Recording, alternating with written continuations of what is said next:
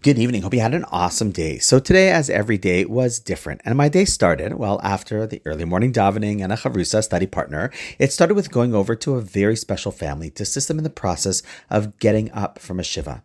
Now, while, ne- while I never had the privilege of meeting or even knowing the person who had sadly passed away and kind of missed that opportunity after hearing about him, I could tell so much about him from the family that he brought into this world and raised, along with his Eshet Chayil of over 63 years, and the fact that just about all of of them, all four generations, were sitting there together in the room, and one could feel the closeness of them all. And it really makes one think that after all is said and done, what really is important in life. And of course, every person has some of their go to phrases, and you can often tell a lot about a person as well by the phrases that are their go tos. So while he had a few, and obviously family was of utmost importance, one that I think he had which stood out for me was something along the lines of Your name is the only thing that you have. And while that might sound a little cliche, the truth is, it's true.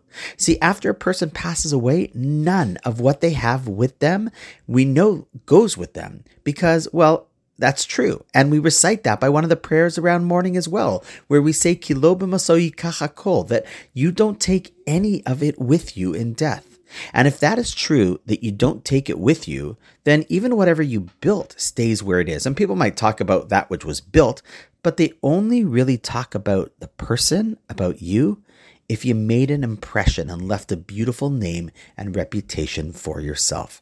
That's why in Kohelet, Ecclesiastes, King Solomon says, Tov Shem Mishemen Tov, that a good name is better than the finest of oils. One of the explanations of that is that while oils can make the person look nice, that is no substitute for your name being synonymous with being nice.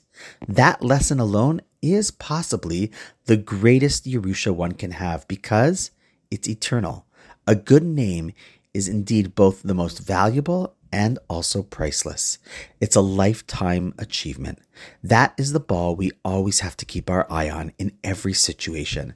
And on that note, wishing his Neshama Aliyah, wishing you an awesome night, and I look forward to seeing you tomorrow.